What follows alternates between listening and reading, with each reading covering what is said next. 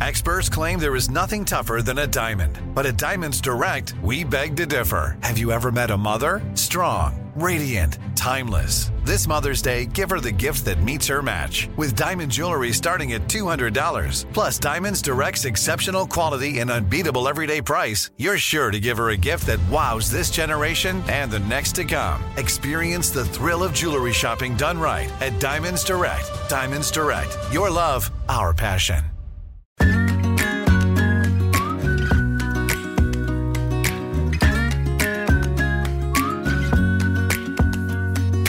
Wanna go on a journey, if you're skeptical, don't worry. Not here to preach, gonna keep it clean and talk miracles. Where faith meets laws of nature. Get in touch with your creator with a bacon loving Jew. She even speaks Hebrew. What's God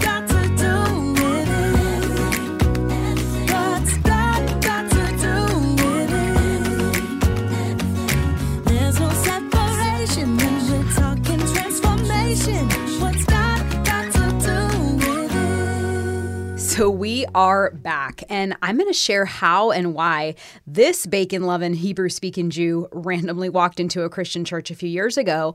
But before we get into that, I want to come back to this idea of emptying your cup. And for now, I just want to again invite you to forget about everything you think you know, what you think you don't know, or what you think you might not even be interested in knowing, and just open your mind and your heart and your spirit to possibility. And the reason I am and will be reiterating that over and over again is because that's what I needed to hear. I needed permission to just try things on and soak things in and chew on ideas at my own pace without being pressured or persuaded or having someone try to convert me. Because Lord knows that would have just pushed me away. And I remember hearing about this concept of seeing things with childlike wonder, which totally resonated with me when I first started exploring, but also this idea of renewing my mind. And I'll definitely come back to both of those concepts.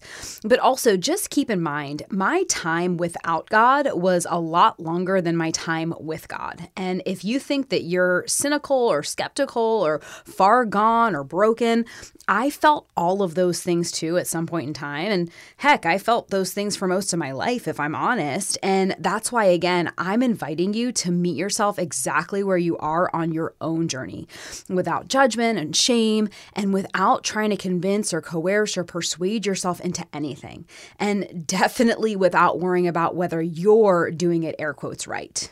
And I'll share more about this in this episode, but when I first went on this quest for surrender, which led me to seek God, words and language were extremely important to me. And coming from my background in all things brain and nervous system, the meanings associated with words have the power to create either positive or negative neuro associations in our brains.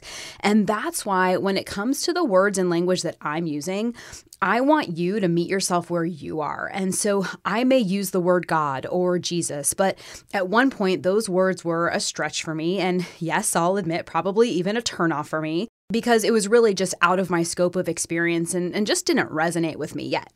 So, as I'm using words like God or Holy Spirit or, or, Jesus, you can interchange it with spirit or universe or higher power or source because I truly believe that experiencing the knowingness of who you are and stepping into your true worth is the most important thing here. And if you need to change some language in your own inner conversations to have it resonate, then I am totally cool with that. And I'll be sharing along the way how I've integrated the spiritual side of things into the work I do with women and teens I work with in my stressless eating program. But I am constantly having to meet people where they are based on their own past experiences or lack of experience or whatever it is. And so I've had clients who were kind of, you know, burned by their childhood experiences of faith. And it was a touchy spot for them, you know, even if they truly desire deeper connection with God. And I've had women who identify as Christians, but they were carrying around so much shame that they kind of had, you know, shame about their shame and felt like bad Christians because of how far they felt from God. And I've had fellow Jews who, just like me, you know, God and Jesus or any other faith based conversations were just not a part of their culture. So they needed to start with something like higher power. And you'll learn that when I first encountered this Jesus guy, as I call him, I replaced it with the word universe at first. And then eventually I used the word God because that's where I was in my journey. So right now, I just invite you to choose the word or words that resonate with you. And every time you hear me say God or Jesus, just fill it in with what resonates with where you are in your journey right now. Because what I want you to get is the magic, okay? And trust me, God will show you the words to align what you say and mean with what you feel. Because, like I shared in the last episode, most of my life I had zero relationship with God. And honestly, other people that talked about God, it was a total turnoff to me for the same reason that it's a challenging subject for a lot of people. And I honestly just thought that I had come as far as I was going to come in terms of self acceptance and seeing myself through the eyes of love of human eyes. And now I know what it's like to really borrow the eyes of God and actually see myself as perfect and whole and complete right now, like not having to go hustle for it or work for it or someday get there, as I'm putting quotation marks up with my fingers. But I digress. So, how did I get from there to here? And how did this bacon loving Hebrew speaking Jew end up stumbling into a church and more or less accidentally find God? Well, that's where I want to connect some dots for you. So, growing up in Florida, there were always other Jewish kids around. But when I moved to Tennessee back in 2016, I started realizing that I was the only Jewish person I knew. In fact, I lost count of how many times people told me that I was the first Jewish person they had ever met. And as it would be for anyone new to the Bible Belt, I started seeing churches on every corner I turned and hearing terms like God fearing and giving your life over to Jesus. So when I went seeking God and being the music lover that I've always been, it makes sense that my first thought was, okay, Nashville, it's a music city. I wonder if they have good worship music. But again, remember, I wasn't looking for God. I wasn't even looking for faith. For whatever reason, I was searching for the word surrender. So let me back up so this all makes sense. Now, just for context for you, I have never been a religious Jew by any sense. So just like most Jewish Americans, I was, you know, sent to Sunday school and Hebrew school and I had a bat mitzvah, but it was never anything I was really interested in or sought out for myself. I just went because that's what we did in my family. I will say this though being Jewish was definitely always a source of pride for our family and for me for sure. Like the culture and the sacrifice of the Jewish people and the history, the Holocaust, especially. I mean, I had family that died and escaped Europe during World War II but also the heritage and the customs and the holidays and the Hebrew language. And yes, I speak a decent amount of Hebrew, which I'll explain. And Israel. I love Israel and I've lived there three times, which I'll also explain. But God, not even a little bit. Okay. So Judaism was never a connection to God for me, it was never faith. In my eyes, it was just a culture and simply part of who I am. Definitely a really proud part. But in my eyes, I was wasn't religious or very Jewish, as we used to say as kids. And God, it wasn't even a topic in conversations that I remember. Now, I know I just said that I speak Hebrew and lived in Israel three times, but that I'm not that Jewish. So, for clarity's sake, let me address that. So, full transparency, the reason I know Hebrew is because I was kind of a slacker in college. So, at the University of Florida, where I went to school, my brothers told me that if you already know how to read and write Hebrew, which I did from my Hebrew school days, that Hebrew was just an easy A for college credit. So, yeah, you better believe I signed up and I took Hebrew 1. But then I honestly just loved it, and I went on to take Hebrew 2 and Hebrew 3. Then, after college, I was one of those people that didn't know what I wanted to be when I grew up. So, for a few years, I would just go work odds and ends jobs and save up enough money to buy one way tickets to live and work overseas. And then I would do that until I ran out of money and then come back to the USA and get a job and make more money and just do that all over again. I did that a total of three times, just, you know, working and traveling around the world as a kind of broke backpacker living on a shoestring and eating a lot of peanut butter and jelly sandwiches until I was finally ready to become an adult, as I remember saying. And that's when I moved back to the US and I started my first business. And the rest, as they say, is history. But during those nomadic years, one of my side hustles was working at a Jewish summer camp in the Berkshire Mountains in Massachusetts, where half the international staff was Israeli. So not only did I make a ton of Israeli friends, but I also got to practice my mediocre at best Hebrew with them. And, you know, I'm not going to lie, it was also kind of fun to have conversations without the campers knowing what we were saying. But yes, that's how Hebrew came into play for me. And again, though, no connection to God or faith at this point in time in my life. So then why Israel? Well, when I was in, I think probably fourth grade, my oldest brother would have been in 10th, and he was getting into trouble. And, you know, nothing crazy, just bad grades and hanging out with the wrong crowd, that kind of thing. And it did get to that point where my parents wanted to do something kind of extreme to, you know, wake him up a bit or grow him up or mature him or whatever things parents try to do when they're just concerned about their teenage son and they're just trying to figure out what the heck to do. So, not wanting to do anything drastic drastic, like send him to boarding school or anything like that. And since my parents were always kind of trying to get us to hang out with more Jewish kids, like that was a thing, they sent my brother to this program called High School in Israel. And HSI or High School in Israel, it's this study abroad program where you learn about the history of Israel, but it's not a religious program. So you live in these co ed dorms with other high schoolers, and it's part classroom, but you're also kind of using the land of Israel as the classroom as well. And so, yeah, my parents kind of used this program as this attempt to straighten my brother out. And according to them, he came back this changed man, like all grown up. And they were so happy that they sent him. And that made them decide then and there that all four of us kids would go for various reasons. So I always knew since I was pretty young that my junior year of high school, I would be going to Israel. And if I'm totally honest, I was not super excited. And I know that might sound weird or ungrateful. But as a kid and teenager, that didn't excite me. Like, I just pictured deserts and camels because I had no idea what Israel was actually like. But it had been decided, and I went, and no surprise here, it was life changing for me in my own way. And that is when I absolutely fell in love with the land of Israel. But still, no God, no faith, none of that side of it. So, on the program, we had these college age counselors that were kind of like dorm RAs. And I remember thinking, like, I want to do that when I'm their age.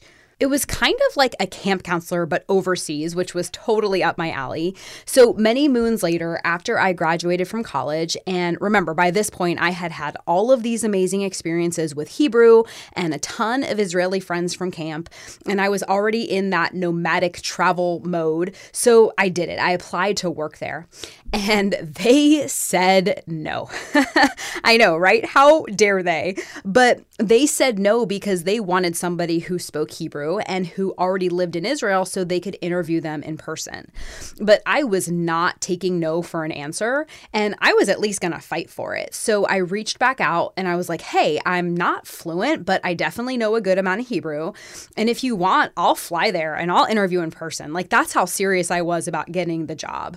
And it worked. They actually appreciated my persistence and made it clear that they were going out on a limb to offer me the position. But you better believe I accepted it right away. I was like, come on, yes, let's do this. So now I got to go back to Israel again as an adult. And let's be honest, I was probably still more girl than woman, but it was super cool to go there as a 20 something college grad, you know, living out in the real world. I went back and worked for them a total of three times. And one of those times I went a few months early and I went to Haifa in the north where I found an apartment and I enrolled in this thing called an Ulpan, which is this intensive Hebrew study at the University of Haifa. So I had this amazing life in Israel, a job I loved, friends from camp, so this amazing social circle, and an Israeli boyfriend, which is a subject for another episode on its own. But this absolute love for Israel and and the Jewish people and Hebrew, but still no God. And none of this was God or faith for me. And like I said before, I didn't even realize at the time that I didn't have God. So there's your context. I'm a full blown, as in both my parents are Jewish, Israel loving, Hebrew speaking Jew with no connection to God. But here I am talking about God, sharing how my newfound relationship with God has completely transformed my life, and literally sharing it all here on this podcast. But know this yes, my active faith started about four years ago, but little did I know, and you'll learn this from my story, I've had something with me and inside me all along even if I wasn't calling it faith. And something was pushing and protecting and guarding and loving me all along, even if I didn't call it God. But you also might be wondering, like, what happened in between to get me to this point? Like, that's a really big jump, right? And that's where I now see that it wasn't a big jump and that God had been planting those seeds the whole time without me knowing it. And that's why I actually want to take a bit of a detour for a minute and tell you about bamboo. And I know that is so random, right? But it will all make sense and come full circle, I promise.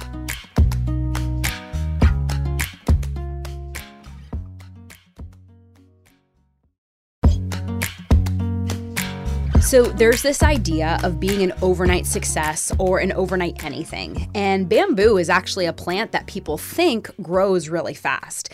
And it does actually grow really, really fast at its prime, but it's deceiving because legend has it, or you can just Google it, that apparently if you plant bamboo seeds, the first three to five years, it almost looks like there's nothing there and that nothing is happening because everything is happening underground. But any wise bamboo farmer would know to keep watering the bamboo and make sure it has daylight and nutrient rich soil and all of that good stuff because apparently around the third to fifth year, just depending on the type of bamboo, the bamboo finally peeps its head out from underground and starts growing. And then in its prime, it grows really, really fast, sometimes growing an inch and a half an hour. I mean, really, really fast. And so, again, to an outsider, it looks like it grew overnight, but what you can't see is everything that's been happening underground and how long it actually took. And a lot of people look at my life and they think that by making over my body and losing all that weight that I was some overnight success. Or, you know, I've had people mention my business and my accomplishments, including this podcast, and assume that it was just this overnight success. And then now my faith journey, it just looks like all of a sudden it appeared to me. But here's what I say about that the seeds get planted and the growth often happens underground. So, for example, when it comes to my body, I haven't been society's definition of overweight in a long time. It's been something like 15 years. But 15 years ago, when I lost the weight, you would probably have looked at my body and you wouldn't have known that I wasn't happy and confident after losing a third of my body weight. But as I shared on the last episode, I lost all this weight, but I still never shifted my identity and the self image and the body image that was causing me to think and act and feel and behave like I was still carrying around a lot more weight on my body than I was. And so my self image was still wearing those fat goggles filled with toxic shame, even though my appearance was dramatically different. It was like this body dysmorphia that I didn't know how to deal with. And I went underground to go heal that. But that's the part that you don't see and that a lot of people don't talk about when they share the highlight reels of their lives. But it's also the part of our stories that if there is toxic shame still present, it will keep you from sharing those parts of you because the one thing that shame loves is secrecy. And now I'm here sharing my truthful experiences, and you're getting to see the fruits of my labors of going on that healing journey. But it's all that stuff that you didn't see that made it all possible. So here I am today, and trust me, I still have my own stuff, and I'm still on my own journey with my self image and my own body. But now I see that as this miraculous opportunity rather than a burden. My business is another great example of this. You know, people look at me today and they're like, wow, she just like, you know, exploded overnight. And I'm like, uh, no, where were you 15 years ago when I was going through everything that I was going through and failing a thousand times before I found what actually worked?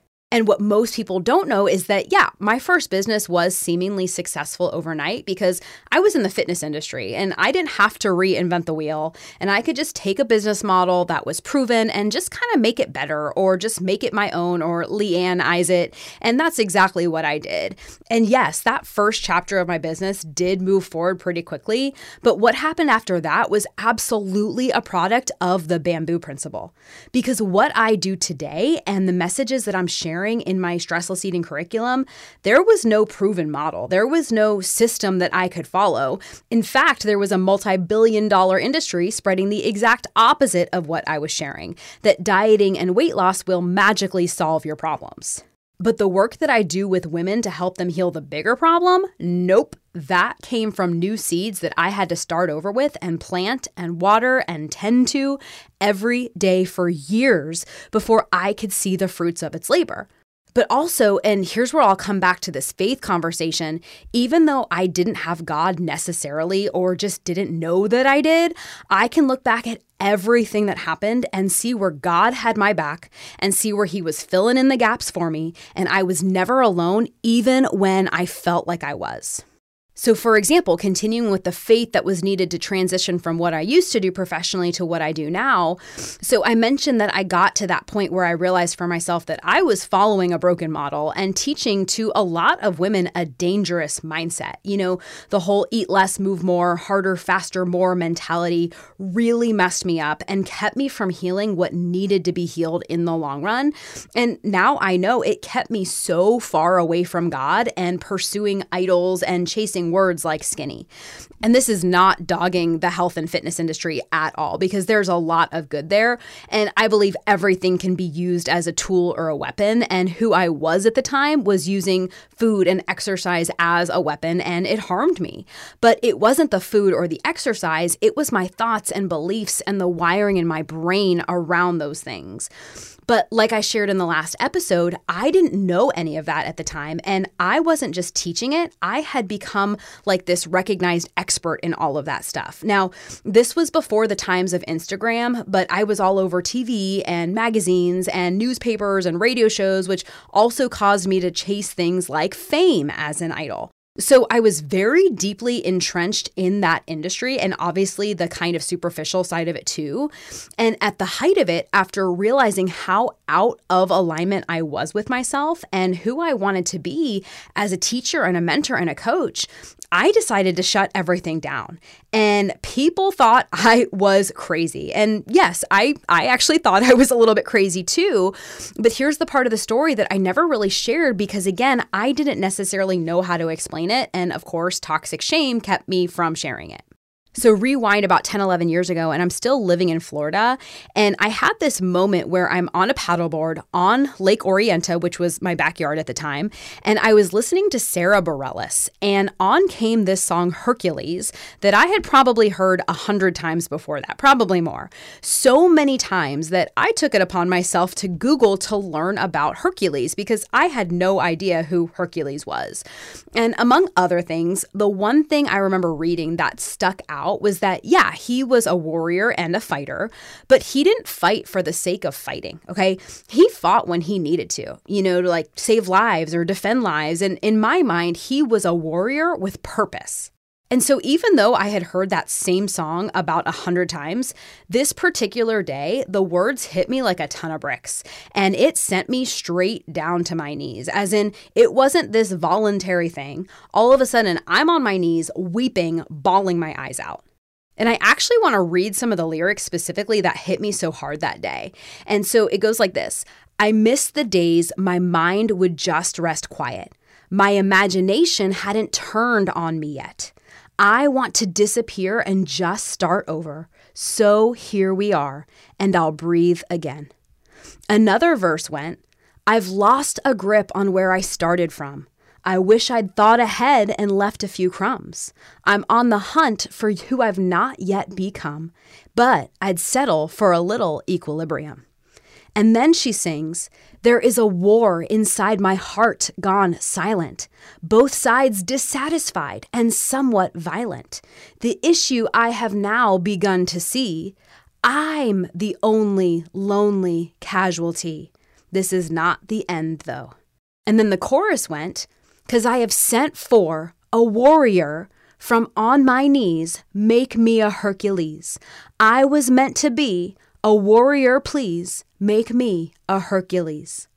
And this time, the probably 100th time, the words of that song sent me crashing straight down to my knees, bawling, sobbing, and left kneeling on a paddleboard in a puddle of my own tears because I knew it. I had to go find the version of myself that I had not yet become.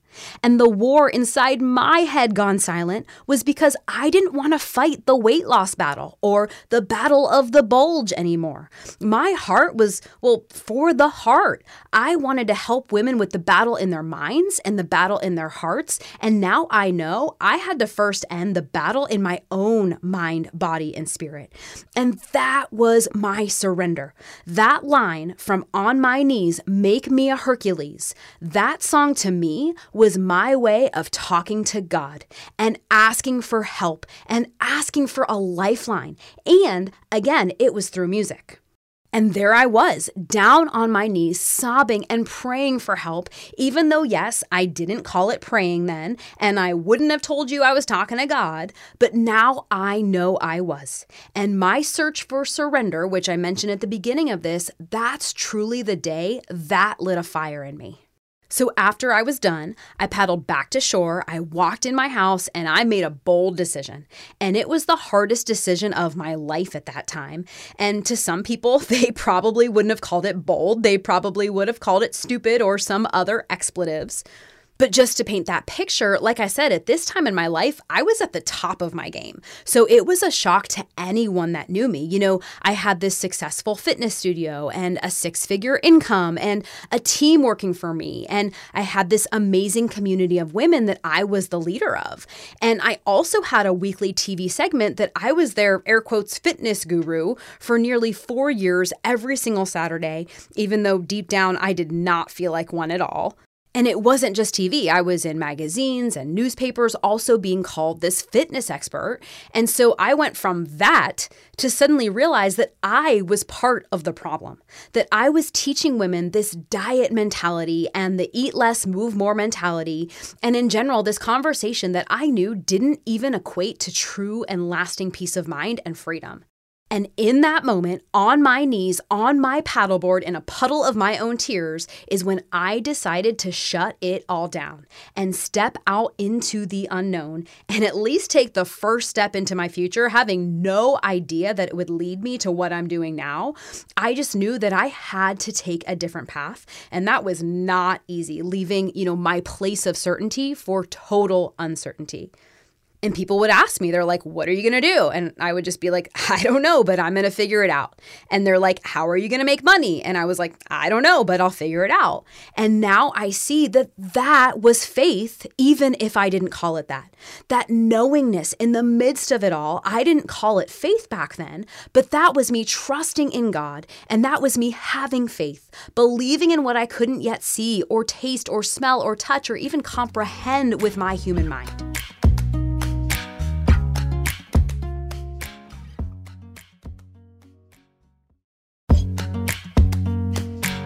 So, fast forward to October 2018, about five years after the paddleboard incident, and a lot of amazing things transpired in between. But because I'm human and that's how transformation works, I found myself back on my knees in surrender once again. And the details of that aren't really relevant right now, but this time it was in a different way. But nonetheless, I was back on my knees in tears, and something inside of me again was like, I need to surrender. And this time, the idea came to my mind and I was like, hmm, maybe, maybe I want God. I, I, don't know. I was I was perplexed myself, but it's the first time I was like, wait, do I want God? Maybe? And it was definitely lots of question marks more than exclamation marks. But this idea of maybe I want God crossed my mind. But again, I hadn't fully gotten there yet. The word surrender just kept coming up like surrender, surrender, like this feeling of please save me. I can't do this on my own anymore. And I don't want to do this on my own anymore. So there I was looking for the word surrender yet again, and probably the Sara Bareilles version of it, but I went looking for it. This time though, I was I was kind of thinking I was going to look for God. And again, it wasn't clear yet. But for whatever reason, I didn't want to go to a temple or a synagogue. And living in Nashville, I was like, well, I bet we have really good church music here. So I just asked around to some friends, like, who has the best worship music in town? And a few different people said I should check out Crosspoint. So, of course, my first natural response was, are Jews just allowed to walk into a church? because I honestly had never been in. I was like, are Jews just allowed to walk in? And they laughed and they were like, yes, of course. In fact, their tagline is everybody's welcome, nobody's perfect, and any anything is possible. And so I was like, ah, everybody's welcome. That means Jews are welcome too. Let's do this. And of course, we all had a little chuckle about that. So I immediately called my friend Kevin, who I've known for nearly 15 years and who is not only one of the wisest and most influential people in my life, but ironically, he's the one person who has been speaking to me since I've known him about scripture and the power of Jesus. And I always regarded him as insanely wise, like, you know, beyond gifted and crazy intelligent, wise for his years, all of that. But in all honesty, I just wasn't interested in all the Jesus stuff that he was talking about, right? So I kind of compartmentalized his wisdom. So I called him and I was just like, hey, I want to go to church, but I'm really scared to just walk in. Will you come with me? And I went on to share that there's this place called Crosspoint and they're supposed to have the best worship music, and I just want to check it out. And that was a big heck yes from him. Okay. He was so excited and so honored. You know, he would never ever push faith onto me. He was always just inviting me into bigger conversations, but he was so excited that I wanted to go. So we walked into Crosspoint and I just immediately got goosebumps. Like just walking into the auditorium, hearing the worship music, and simply being there, it really just moved me genuinely. But that wasn't enough for Kevin, and he wanted me to experience it from up front. And he walked me right up to the second row where there were two empty seats and sat me down right there. And like I said, I loved the music immediately, but I have to admit, because I really wasn't raised around the word Jesus and songs about Jesus and the story of Jesus. So for me to be praying to Jesus and hearing the word Jesus in all the songs, it definitely felt a bit weird to me. So I just gave myself permission to replace the word Jesus in all the songs with the word universe. And with that little tweak, it all totally resonated with me, like big time resonance. And, you know, the messages themselves all resonated, but the word Jesus was just simply new to me, right? Regardless, I was totally intrigued and completely moved, like goosebumps moved. I, can't even describe it. So, after the worship team sang a few songs, Pastor Kevin, which is the second Kevin that you'll meet, he came out to preach. And I now say that I came for the music and stayed for Pastor Kevin's sermon because, wow, he just spoke to me. So I had never had a pastor before, so obviously he was my first, and I just immediately loved his message and I loved his self-deprecating humor. Like he's not afraid to make fun of himself, and I loved how he would share about his family and help us learn through the eyes of his own life experiences. And I just love that to me, he was just showing me this picture of Jesus and just essentially saying to me like, "Hey, try it on." Or that's really at least how I took it. Now, keep this in mind too as you're listening. You know, to us Jewish kids growing up, we didn't hear about Jesus. Or if we did, it was kind of in this context of Jesus being like the Easter Bunny. And I hate to say it, but that's really how it was for us. So for me, that's exactly what my first step had to be. You know, I had to simply try it all on. And, you know, so I, I tried on this story, you know, this idea that God sent his son to die for our sins and take away our shame and our guilt and our self condemnation. So that was the first you know, piece of the story that I tried on.